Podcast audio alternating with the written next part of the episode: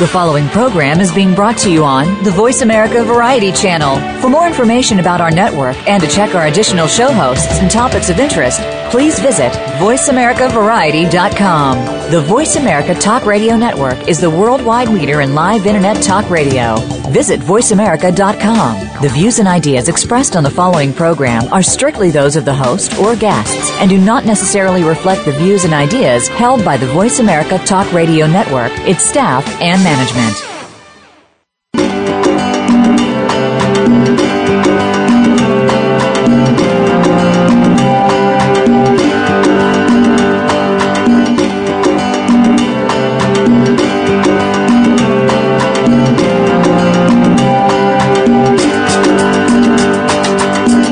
Save our wildlife, save the environment, save our world.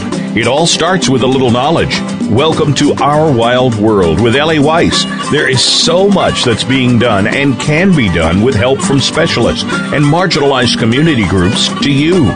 We'll discuss the future of Africa, the wildlife, and the people, and show you how it affects the entire planet. Now, here is Ellie Weiss from the Wild Eyes Foundation. Good morning and welcome to Our Wild World. Uh, today we have our special guests, Cody Westheimer, Tim Gorski, and Julia Newmann, because we, last week, we could barely scratch the surface of the issues surrounding elephants not only our cultural relationships, but from uh, captivity to keeping them alive in the wild. Despite thousands of years of living with these animals, they are facing even more pressure today than they have in our living history, except for maybe the 60s, 70s, and 80s when the poaching and the drought uh, was so uh, decimated so many populations in Africa. But the difference today is the pressure is mostly created by us humans. Uh, so we have Tim and Cody and Julia, and we're going to talk a little bit more today about how you can help an elephant. And that is a little bit of a twist on the title of Tim's film, How I Became an Elephant, which we discussed last week. Uh, the subject last week was the issue of elephants in Asia, with a culture tied to elephants and ivory that is very different than what is happening in Africa. In Asia, the subject is wild elephants captured at birth, put through an arduous and often abusive training course called the crush to break their spirit and to end up fearing humans so the trainer can maintain control and then use these animals for tourist attractions and entertainment such as begging for food. They even turn into meth addicts they can, so that they can continue to work despite their fear, desperation, mood, and old age or injuries.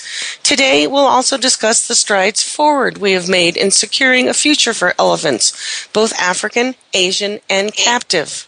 So, first off, I'd like to welcome uh, Tim, Cody, and Julia back. Hello. Hello. Hey there. So, how are you all doing today? Wonderful. Good. So, Tim, you're in Pennsylvania and Cody and Julia are out in LA, so we're all connecting here through Phoenix and Colorado. It's amazing what technology can do, and hopefully we'll be putting some of this incredible technology to work in the field for wildlife. Um, as we were talking about, the story in Africa is a very different one indeed. Here, these animals are not kept in zoos. They do not regularly have close relationship with humans and are wild, and therein lies a different issue in terms with their relationships to people. Elephants are huge. They require enormous amounts of food and space just to do what it is they were meant to do. Be an elephant. They're landscape architects and a repository of memories through the ages. And hopefully, once again, they will, we will learn to let them be our teachers. So, um, Tim, you worked on your film, How I Became an Elephant, for four years. Uh, what did you learn about Asian elephants that you found to be parallels in African elephants? Well, um, exactly what you said, they're they're pretty much the gardeners of the jungles in Asia, and um, unfortunately, they were hunted almost to extinction in many parts of Southeast Asia and China. Um, there's only a few pockets of the remaining in uh, in Burma. There's a, a, significant number of, they think, around five thousand, and then there's a very significant number of elephants left in India as well, and some in Nepal. So when you say hunted to extinction in Asia, we know this mm-hmm. is happening today in Africa, which we'll segue into. So that brought, brings up a question. Were they hunted to be brought into captivity, or were they hunted for food, or were they hunted for the thirst for ivory? All of the above. They were they they were captured primarily to be used as as workhorses, as uh, you know, to carry goods between Asian countries years and years ago. I guess it was about four centuries ago. I'm sorry, four thousand years ago, and then uh, I'd say somewhere within the next thousand years or so, they migrated into the workforce, being used as war animals and of course, ivory as well started to grow, or the demand for ivory started to grow in Asia. But um, when when you mention Asia, you really have to look at Southeast Asia. It's really China is a whole different story. So when I talk about Asia or Asian elephants, I'm usually talking about Cambodia, Thailand, Burma, uh, those countries. Can you give us a little bit more deeper explanation of that difference that you've come to learn through working on how I became an elephant and your experiences in Thailand?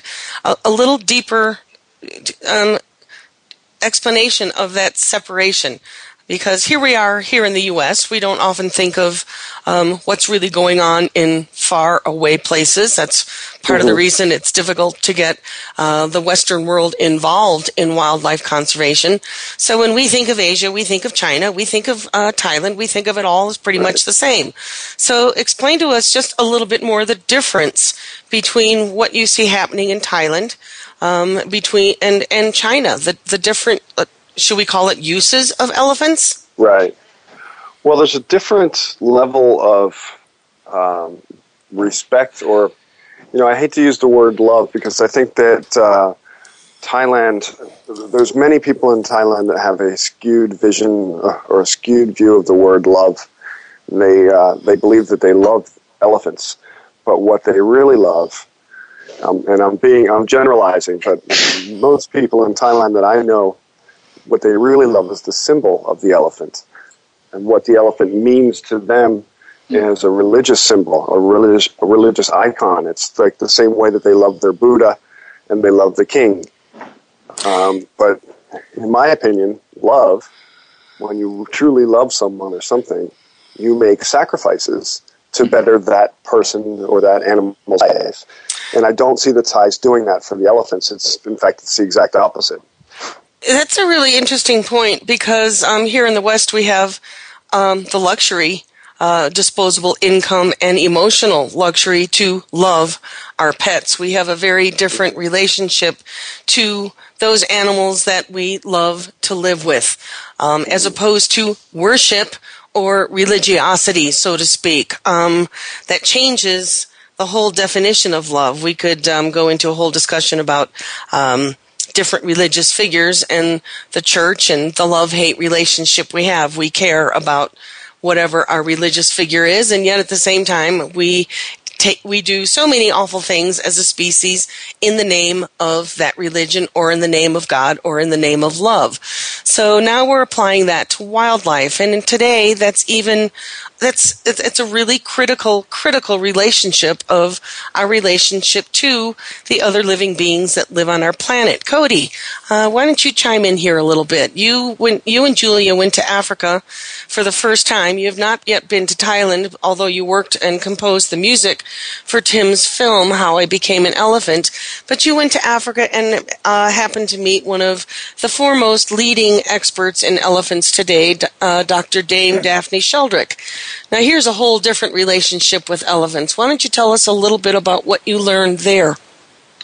Well, uh, we uh, went to Africa, as you said last summer. Um, we were we spent three weeks in Kenya, Tanzania, and Rwanda, and we were very much going as tourists. Um, just to see the wildlife and experience uh, just the awe of Africa. Um, and um, in our kind of ramp up as we got closer to the trip, we were kind of starting to watch more movies and stuff like that. And we came upon this one called Born to Be Wild, which is a, which was an IMAX film, um, and it actually highlighted um, the the Sheldrick Wildlife Trust, um, their their orphanage, and um, the woman uh, we were staying with, Liz uh, McVie, a family friend of ours, um, knew of the organization and actually lived quite near them.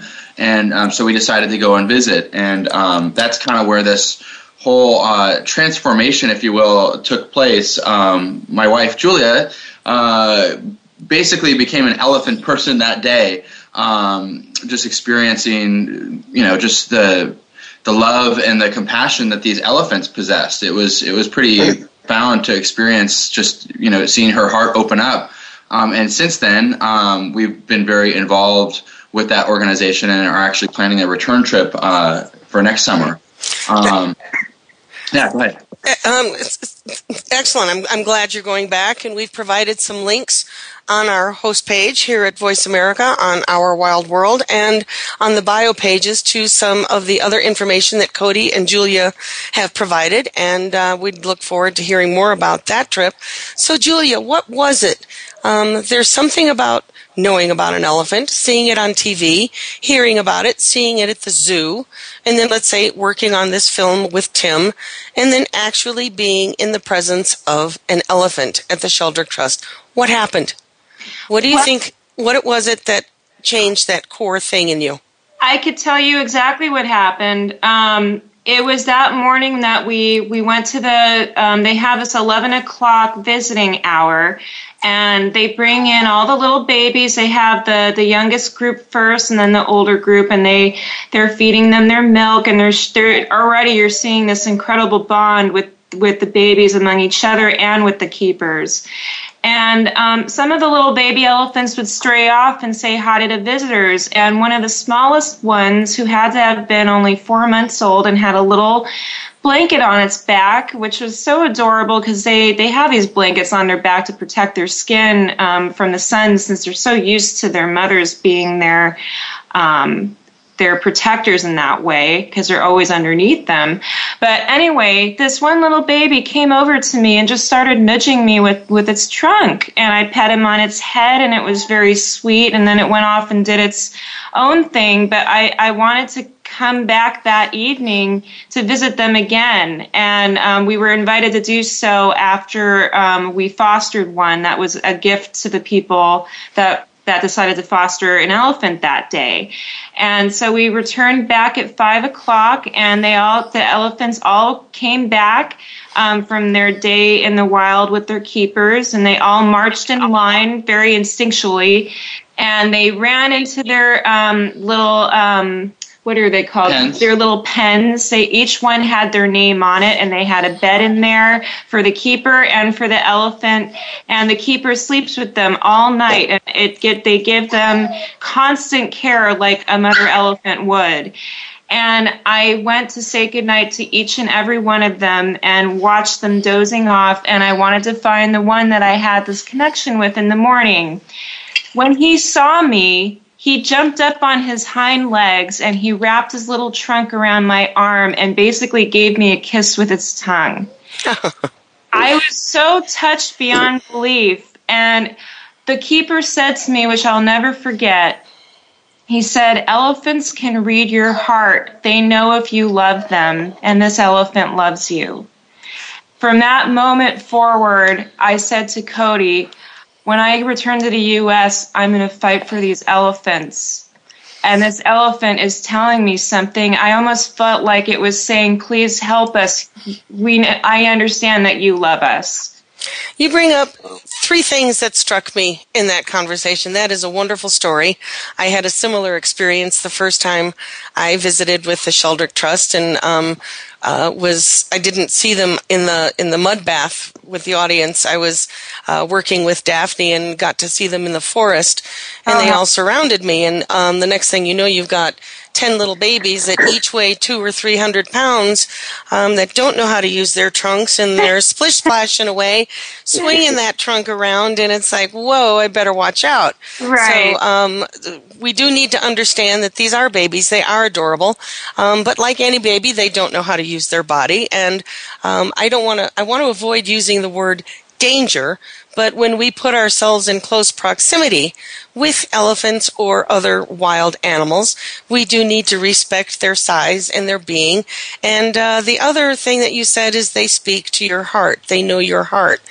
Most animals, um, and I hear we have a uh, fourth guest with us today, uh, Milo, who's who's calling out there in the background. And uh, the thing about uh, our communications with our non-human neighbors is the majority of it is non-verbal.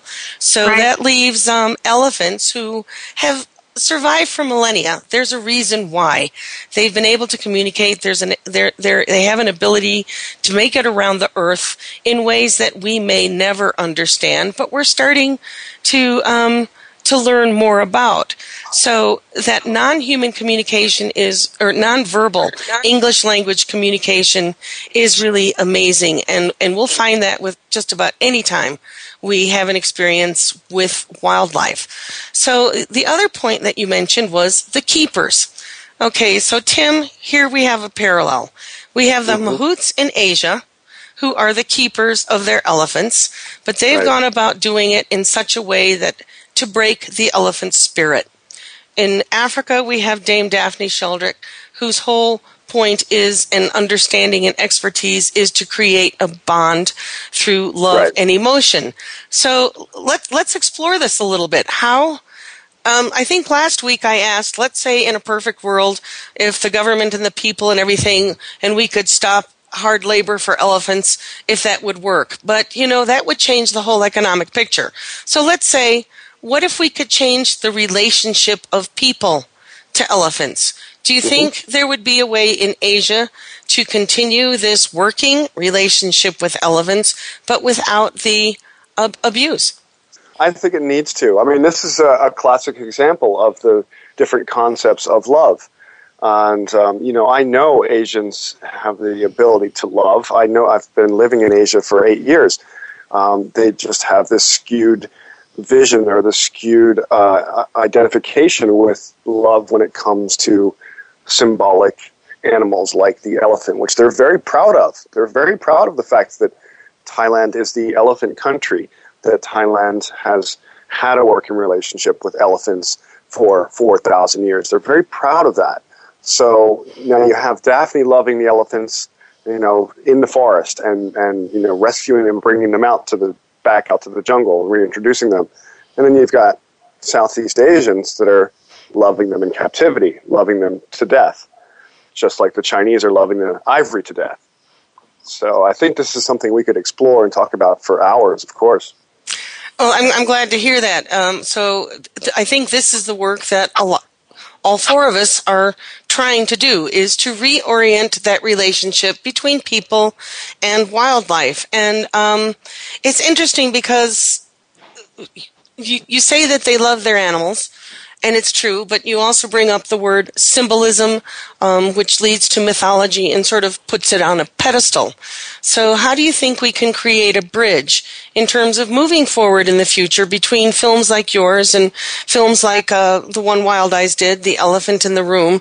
Um, how do you think we can build on that message? And Julia, you had brought up some interesting comments about media, so maybe this is a good segue in, into that point. How can we um, not just here in the West, but those who love elephants, whether they be in Thailand, Africa, or England, or the U.S., or anywhere on the world, how do you think we can help engage the media um, and individuals, whether it be uh, you and Cody and Tim, or myself, or larger groups, to reorient this relationship? How do you think we can do that?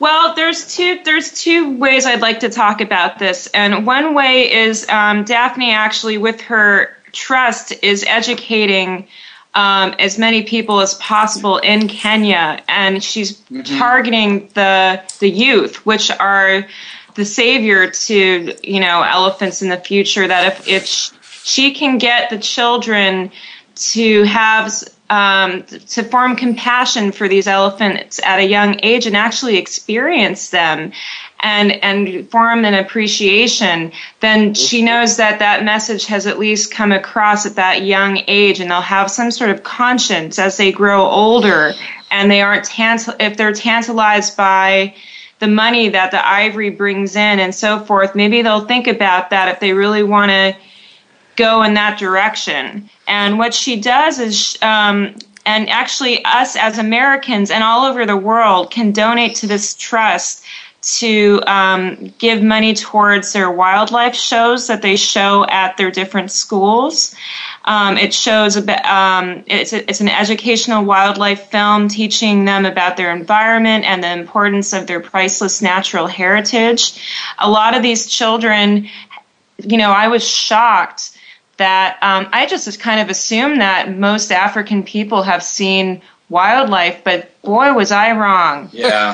um, it because it's it's really they they they're it's too expensive for them to visit, and they're living right next to it.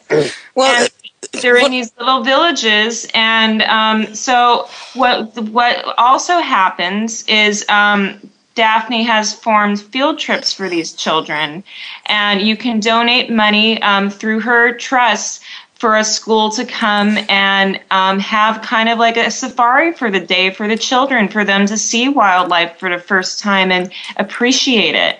She also has. Um, you can also she well schools come and visit the trust every single day. They visit the nursery. And when we were there that time there were so many school children little little kids probably four years old watching these little baby elephants and they were so enchanted with them.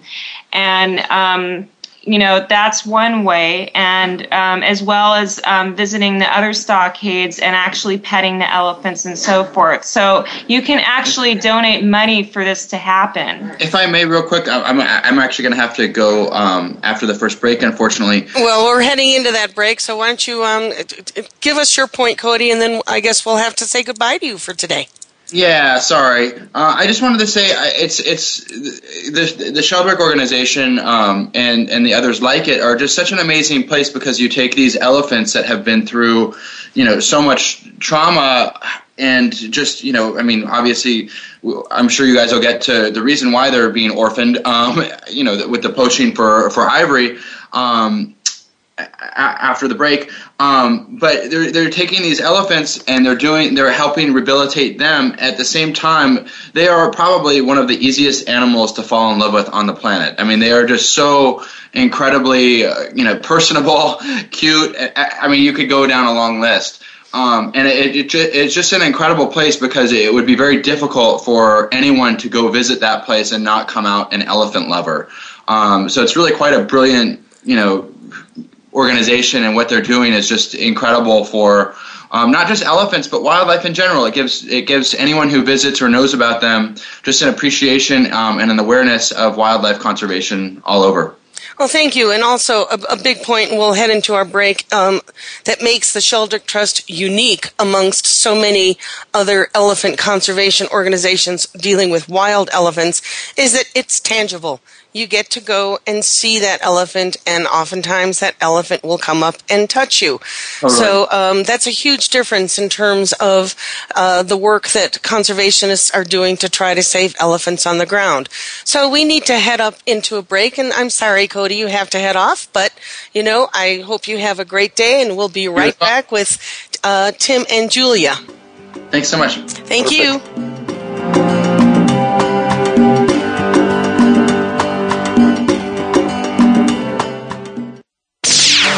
Internet's number one talk station. Number one talk station. VoiceAmerica.com. Wildlife. No wild, no life. Big, scary, beautiful. Predators are in danger. Without them, our rivers dry up, our forests don't grow, our communities go hungry, our biodiversity crumbles. Wildlife drives our planet's ecosystems. The Wild Effect. It's in our hands. Ellie founded Wild Eyes Foundation because she loves Africa and to remind us that there are more harmonious and less destructive ways to live on our planet. She does this so we may be able to look inside ourselves and understand the deeper partnerships that connect us all and to take responsibility for our lives and our earth. Africa is one of our last remaining wild places and the origins of humanity. It is irreplaceable. Africa is at a crossroads, on the brink of possibilities. We can choose to let its wildlife be lost forever, or we can help save it. In Africa, it is still possible to make a difference. Visit us at www.wildeyes.org to learn how you can make a difference. We only have one Earth. If we don't care, who will? W I L D I Z E dot O R G. All round the outermost rim of the shield, he set the mighty stream of the river Oceanus, creating Achilles' shield in Homer's The Iliad, Book 18.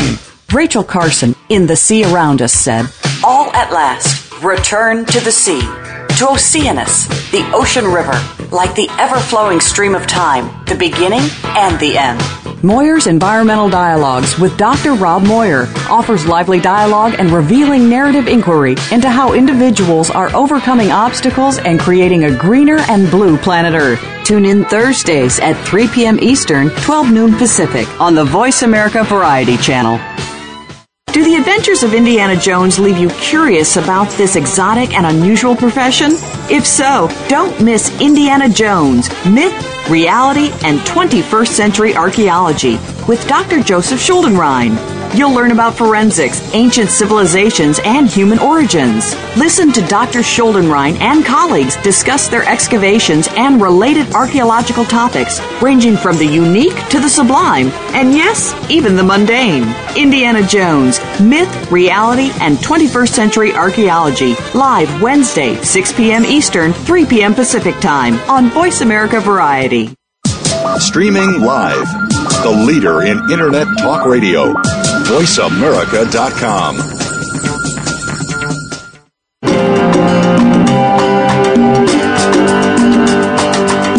You are listening to Ellie Weiss and Our Wild World. We want to hear from you. Call into the program at 1 866 472 5788.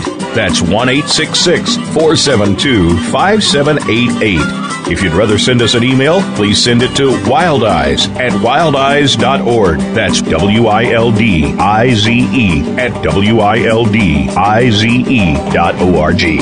Now, back to our wild world. And welcome back. We're here with Tim Gorski and Julia Newmann. Cody had to leave. He's going off to compose. And uh, so today um, we're talking about how you, our listeners, can help an elephant. Um, before the break, Julia had mentioned the Sheldrick Trust and donating funds to support uh, adopting a baby elephant that will eventually go back to the wild or um, we have some new information from Tim uh, and his film "How I Became an Elephant," and the woman highlighted. There's two women highlighted in that film: one a young woman, and one the woman who's done an elephant sanctuary. Uh, uh, her name is Lek. Uh, Tim, uh, I don't want to spoil it. Give us the news. Well, I just wanted to make a point that. Um, I think we were talking a few minutes ago about uh, about the love word, and I think we need to help redefine the word love. Um, obviously, it has many different connotations, but the one I'm talking about is our relationship with animals, with nature, and with wildlife. So even though we use the word love very freely and say we love this animal or we love the trees and we love this, uh, what does love really mean? And that's one of the things that Lek, uh, who is the She's the elephant lady of Thailand. That's one of the things she, that she's doing with the youth in Thailand. She has a lot of different youth programs. She just showed our film, I think it was last week or the week before, to four different middle schools in Bangkok. So she travels around Thailand and around Southeast Asia. She spends a lot of time in Burma, actually, with the hill tribes, educating the hill tribes, but not trying to indoctrinate them and not trying to, you know, take away their culture but trying to help them redefine their love for these elephants because these are people, the hill tribes have grown up with these elephants for thousands of years. They have raised them, they have captured them and raised them for thousands of years. And they do have a relationship, whereas most people around the world have no relationship with elephants at all. my relationship is very small compared to the, the hill tribes that grow up with these animals. So, and luckily for us, that Lek is from the small hill tribe village, and she has the ability to reach out with them, reach out to them with respect and care and love, and redefine this whole idea of their relationships with elephants. Well, that's an important message because we here in the West have very little relationship with wildlife, period, other mm-hmm. than um, you know, the charismatic ones that uh, we happen to see or through the zoo. When it comes to predatory wildlife, uh, we're just the same as just about anywhere else. We want to get rid of it. We love the idea of it, but when it interferes or comes to our door, then it's a different problem.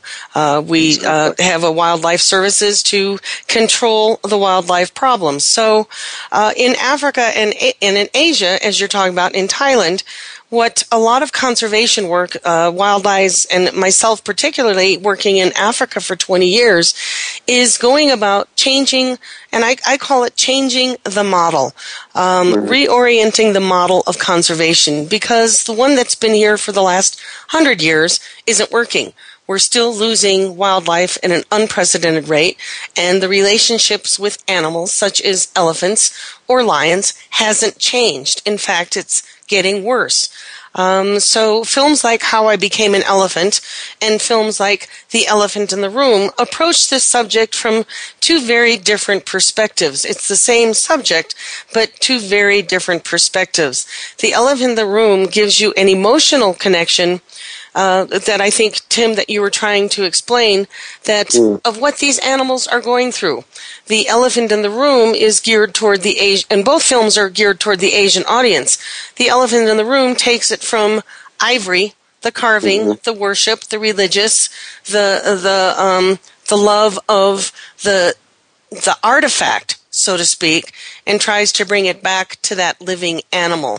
So any change, and I'd like to hear both your your views on this. Any change in our relationship to wildlife is going to have to come on the ground where people interact with it uh, on a daily basis, and usually have a relationship that is conflict. Yes. Um, uh, do, are your viewers uh, aware of the film Elephant in the Room? Have yes. You- Yes. Okay, good. All right, yes. I wasn't sure. We have a link to Elephant in the Room on our host page. So if you're sitting there looking at our host page and listening to this show today, there is a link to the Elephant in the Room, which is a short two minute PSA. And we did several episodes on that film. And also there is a link to the trailer of How I Became an Elephant on our host page. And I would really appreciate our viewers looking at this and trying to see the perspective of someone else uh, especially those who live in conflict or need to use these animals for economic income. Um, and that is sort of what wildlife conservation boils down to today, doesn't it? Uh, income, economic benefit. We're we're we're changing the benchmark of what is health and wealth to that which is how fat our wallet is as opposed to how healthy our planet is.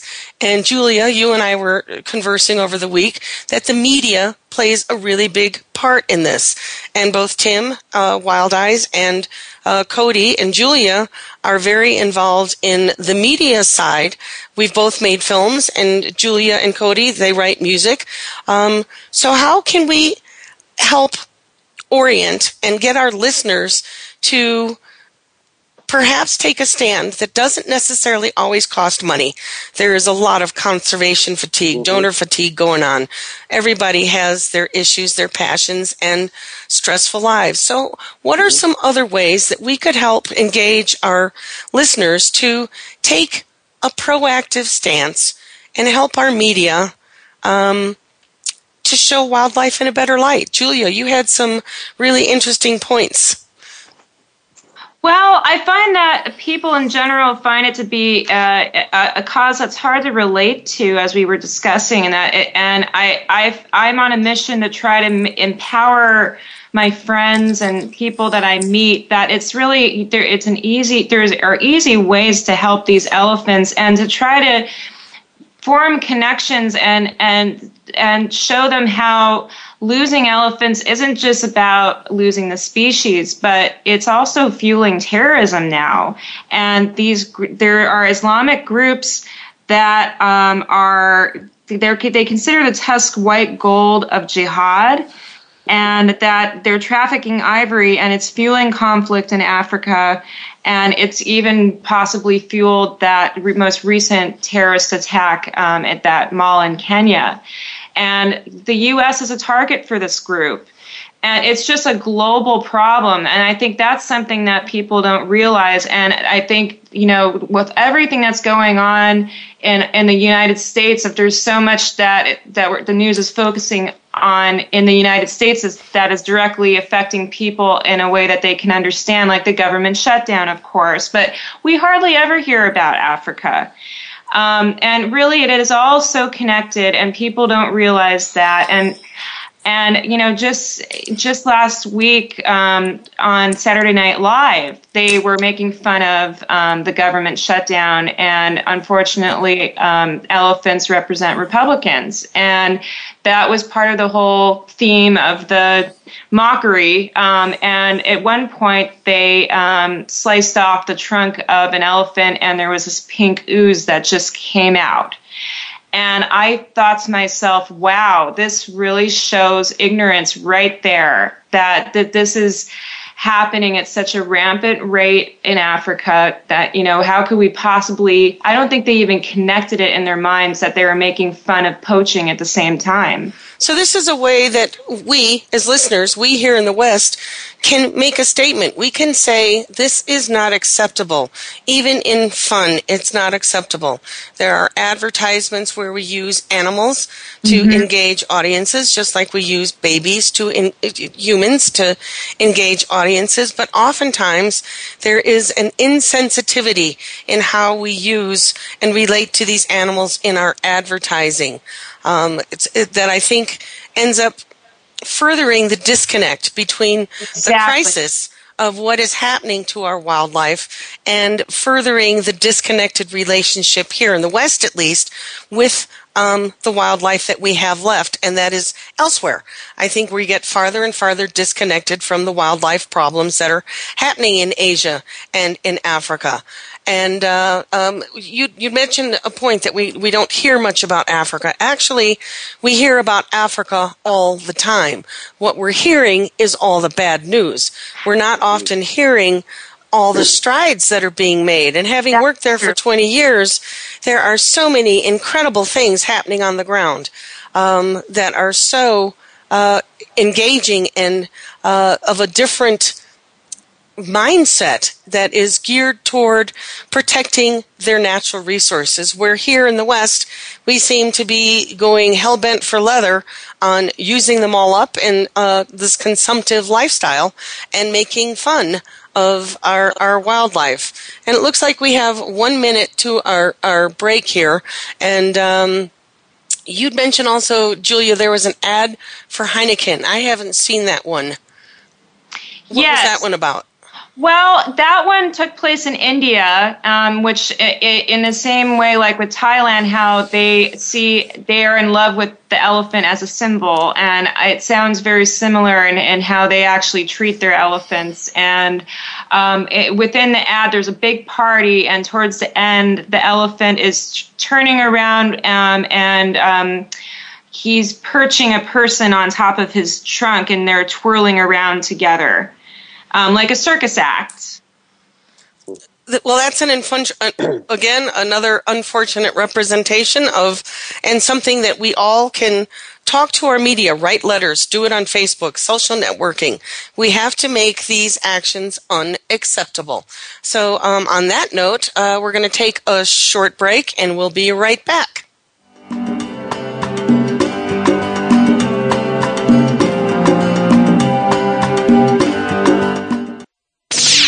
The Internet's number one talk station. Number one talk station. VoiceAmerica.com. Wildlife. No wild, no life. Big, scary, beautiful. Predators are in danger. Without them, our rivers dry up, our forests don't grow, our communities go hungry, our biodiversity crumbles Wildlife drives our planet's ecosystems. The wild effect. It's in our hands. Ellie founded Wild Eyes Foundation because she loves Africa and to remind us that there are more harmonious and less destructive ways to live on our planet. She does this so we may be able to look inside ourselves and understand the deeper partnerships that connect us all and to take responsibility for our lives and our Earth. Africa is one of our last remaining wild places and the origins of humanity. It is irreplaceable. Africa is at a crossroads, on the brink of possibilities. We can choose to let its wildlife be lost forever, or we can help save it. In Africa, it is still possible to make a difference. Visit us at www.wildeyes.org to learn how you can make a difference. We only have one Earth. If we don't care, who will? W I L D I Z E dot O R G. Follow the Voice America Talk Radio Network on Twitter. We're at Voice America TRN. You'll get the latest fix on what's happening with our shows, this week's featured guests, and general happenings that you should know about at the Voice America Talk Radio Network. Now you don't have to miss anything when you're away from your home or office. Just go to twitter.com forward slash Voice America TRN or follow along with us at Voice America TRN, the Voice America Talk Radio Network. We're on the cutting edge of social media. Can you keep up? Streaming live. The leader in Internet talk radio. VoiceAmerica.com.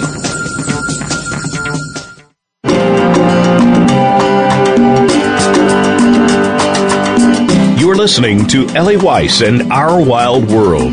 We want to hear from you. Call into the program at 1 866 472 5788. That's 1 866 472 5788. If you'd rather send us an email, please send it to wildeyes at wildeyes.org. That's W I L D I Z E at W I L D I Z E dot O R G. Now, back to our wild world. Welcome back for the uh, how you can help an elephant in our wild world. And um, I think the the consensus that we've come here, and certainly um, to our dedicated listeners who have been listening to our wild world, it's about taking responsibility for our actions. It's about thinking and rethinking our relationship to not only the people around us, but to the world and the wildlife that is around us. And when it comes to elephants, um, and, and, wildlife, Tim, you were you were saying some pretty important things there. I would really like you to share it with our, our listeners today. How we can help an elephant.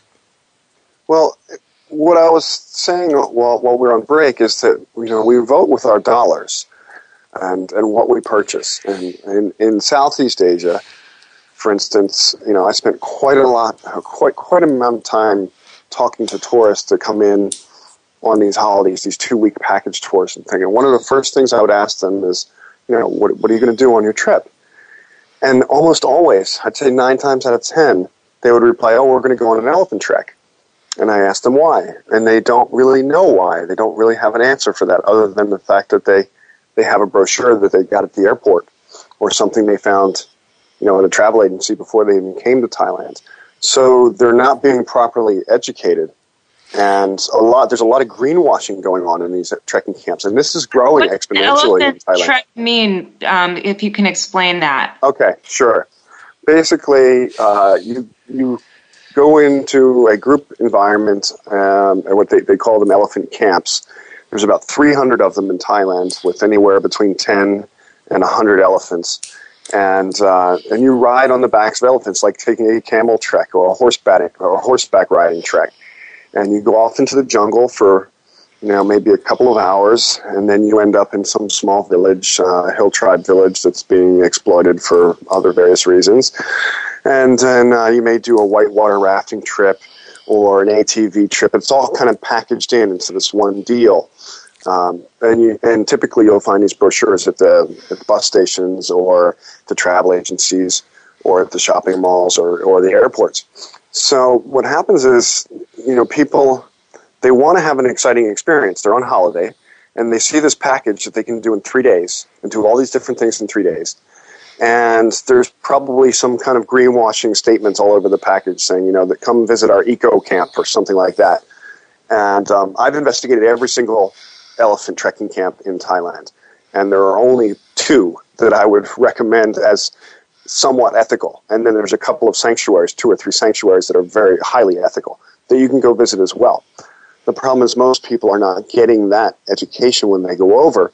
And I like to say that, you know, when we go on holiday, we put our brains in the trunks of our cars and we go off and we do things like go to, you know, sea worlds and aquariums and things like that without thinking. And I think that's one of the first things we need to encourage people to do is before they go traveling to just just think and do a little bit of research. It's so easy now to go on the internet and do some research and find out who's ethical, who's sustainable, who's putting their money into conservation and that kind of thing. And it's it's similar to, to China. You know, people in China are voting with their dollars when they buy ivory. And I think if they knew where it came from, uh, most people in China don't. Um, there are those that do that just don't care. But uh, I think, you know, by and large, Chinese people are very compassionate, ethical people. They just don't really make the connection. And I think that's Ellie why, L, why Wild Eyes made the, the film, How I Became Harmless.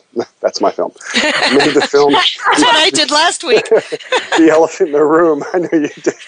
you did that last week, didn't you? That's why you made the film, The Elephant in the Room, correct? And, and I'd like you to talk about that a little bit, actually, because I was really impressed with that film.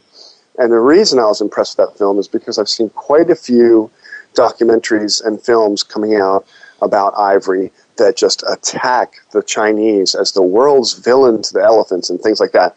And I know this is not the way to reach the Asian people. You're not you're not reaching out to them and engaging them in that way. And I saw that you made something very different. And maybe you could tell us why you chose well, or, or how you question. came up with the storyline? Thank you for that question. It's not often I get to be interviewed on, on Our Wild World, so I would love to answer that question. And you're absolutely right. Um, this whole topic, how can we help? How can we engage in thinking of wildlife in a different way? Uh, it, it, I mean, if you listen to any of Our Wild World episodes, you'll you'll get my overall message is that we have to rethink our relationship. And the model today, uh, which is not working, uh, is t- conservation with a capital C is usually implemented upon somebody. We are trying to change the way somebody responds, reacts, or works, or does something. And all you have to do is tell somebody to stop smoking who's a smoker, and you'll see how asking them to do that doesn't work. So when I was approached for uh, The Elephant in the Room by the writer, the original idea was uh, to show an elephant being killed. Uh, the ivory being hacked out and the journey of that ivory to China and make the make Asia and the Chinese the bad guys.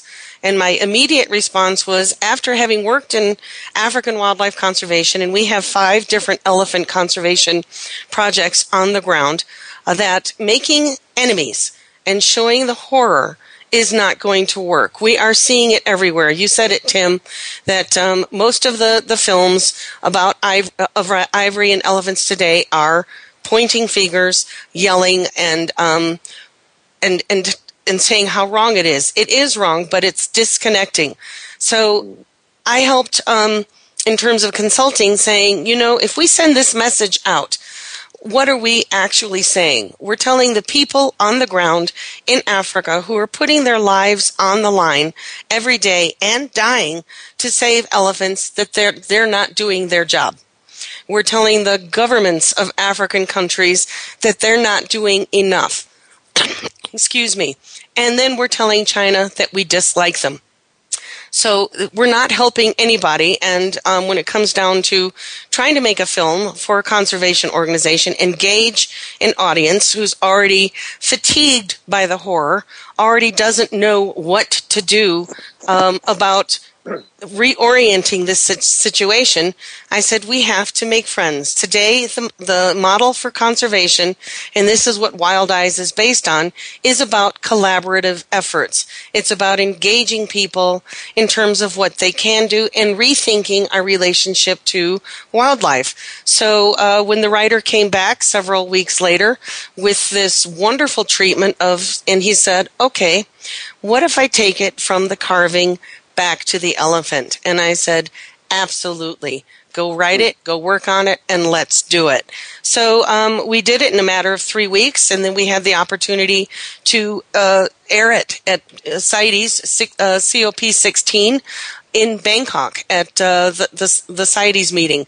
So it was launched there under CITES and UNEP, and we all have feelings about CITES and UNEP and their part in the elephant crisis today, which would be a whole other show. Um, and then from there, it went to Shanghai Square with a, uh, a working relationship between CITES, UNEP, and the Shanghai municipal government. And it is currently showing on the Jumbotron, no pun intended, in Shanghai Square. And uh, so it has reached the audience that we targeted it to. So um, to get back into what both of you, what we're talking about today is media, how tourists need to think about their relationships. And I live in Aspen, which is um, sort of the Disneyland of the Rockies. So, Tim, I totally understand what you mean about tourists putting their brains on hold while they're on vacation. Um, the part I find difficult is getting the donor, you know, working with a wildlife conservation organization, getting the donor to think um, to do that five minutes of research to understand what's ethical. So, in, in your film, How I Became an Elephant, which we've got links to, which you can find on Facebook, and you can also find Julia and Cody on Facebook and learn more about what you can do to rethink your position and your relationship on wildlife, um, and especially with elephants. Uh, Temple Grandin uh, is is a woman who's managed over her lifetime to create a paradigm shift of how we look at cows. Um, she's managed to get the industry, uh, the beef industry, to rethink that if we are going to use this animal completely for our benefit, then this animal deserves to be treated humanely from birth to death. So if we translate that to working animals such as elephants in Asia, I think the work that Tim is doing in How I Became an Elephant and the work that Lek, uh, the, the Saint Elephant Woman and Sanctuary is doing is critical. Um, so we have about four minutes to close. Do either of you have uh, another word or a, a, takeaway that you would really like our listeners to get from, ta- from today, whether it's where they can go visit, research they can do, or um, uh, websites they can visit. And in fact, Tim just uh, sent me a good a, a, link that we want to talk about. Tim, tell me about this link that you sent me about this okay. young woman. Well, first I want to say um, anybody can go visit elephants, uh, recovering elephants in Thailand that have been rescued from the horrific treatment of the circus industry and the trekking industry and even the logging industry. And they can go to uh, saveelephants.org, which takes you to Lek's site, and you can sign up and, and actually volunteer at her uh, sanctuary in northern Thailand, as opposed to going on an elephant trek. You cannot ride the elephants there, but you can actually see them being elephants, which is beautiful knowing that they all have such psychological trauma in their backgrounds. But I just sent you a link to an article that I found last night that I thought was very interesting. There's a woman, a young woman just out of college in India, who discovered some uh, mineral, and she's calling it ELF. It's a mineral that shares like 86 or 89% of the properties of ivory. Did you read this article, Ellie? Yes, I did. Um, I've got it um, right here in front of me, in fact because I, you know I was talking to some conservationists in China, and they said we will never be able to kill the demand for ivory. It's just so embedded. The ivory carving is so embedded into their culture. Now I hate to say never. I think you know some traditions are meant to die, and I think ivory carving is meant to die. They can find other things to carve it out of. That's fine. I'm an artist. I used to be a sculptor. I can carve out of different mediums. And cultural so shifts and, and cultural shifts do happen. Yes, exactly. Traditions do change, whether you're talking about dolphins right. in the cove, whaling industry, and or our relationship to elephants and ivory. Right. Don't change, then we don't grow as a species. So this woman, um, and you can maybe you can post a link to this article because this is a brand new idea, and I'd like to see some big organizations get behind her with some funding if she if this if this mineral is sustainable, it can be harvested sustainably and can take the pressure off of ivory. And it has similar properties to ivory, I say this is actually one of the potential solutions which is what we're all looking for today. We've got like two minutes to wrap up, and once again, we're we're going into a subject that we could talk for hours on, and which I have actually talked for hours on. Um, what we're we need to do is find new relationships to our, our, our wildlife. And uh, Julia sent me a link to the Sheldrick Trust. Once again, Wild Eyes does support the Sheldrick Trust. You can uh, uh, excuse me, um, donate to uh, adopt an orphan. And uh, I guess a, a, point I need to make as we wrap up is that wildlife does not need money. It doesn't have pockets. It doesn't need to spend. What it needs is space to be able to live and do what it was meant to do. And there is a huge aesthetic value in having wildlife in our planet, on our planet, besides the um, economic and free services that they provide for our earth that provide for us. So once again, I'm sorry we are out of time. We've got 30 seconds. Julia, any last words? I just wanted to say also by donating to the Sheldrick Trust, you're also you can also donate to anti-poaching units. They have mobile veterinary units. They have a desnaring project. There are so many different ways to donate to the Sheldrick Trust that help save the elephants. And they also have films that they make about their work, which I believe I posted, I sent to you online. And Cody and I um, write the music for their films and are trying to be the musical voice for these elephants. And you can learn a, a lot about what they do through these films, which they also share with the community. So, so I think you've given me my next week's episode, which is to follow up on a lot of these. Go ahead, Tim. No, I just said that's wonderful. Oh, nice. okay. So um, it looks like once again we're out of time. Our wild world gets really wild, especially when we get riled up and start talking about it. So join me next week on Our Wild World. And today I'd like to thank Tim and Julia and Cody for being our special guests. You're very welcome. You. Thank you. Thank you. Bye bye. Thank you again for joining us this week. Be sure to tune in next Monday at 11 a.m. Eastern Time, 8 a.m. Pacific Time for another edition of Our Wild World with your host, Ellie Weiss, on the Voice America Variety Channel. Think about living with wildlife during the coming week and what you can do right now. Thanks again for listening to the preceding program brought to you on the Voice America Variety Channel. For more information about our network and to check out additional show hosts and topics of interest, please visit VoiceAmericaVariety.com. The Voice America Talk Radio Network is the worldwide leader in live Internet talk radio. Visit VoiceAmerica.com. The views and ideas expressed on the preceding program are strictly those of the host or guests and do not necessarily reflect the views and ideas held by the Voice America Talk Radio Network, its staff, and management.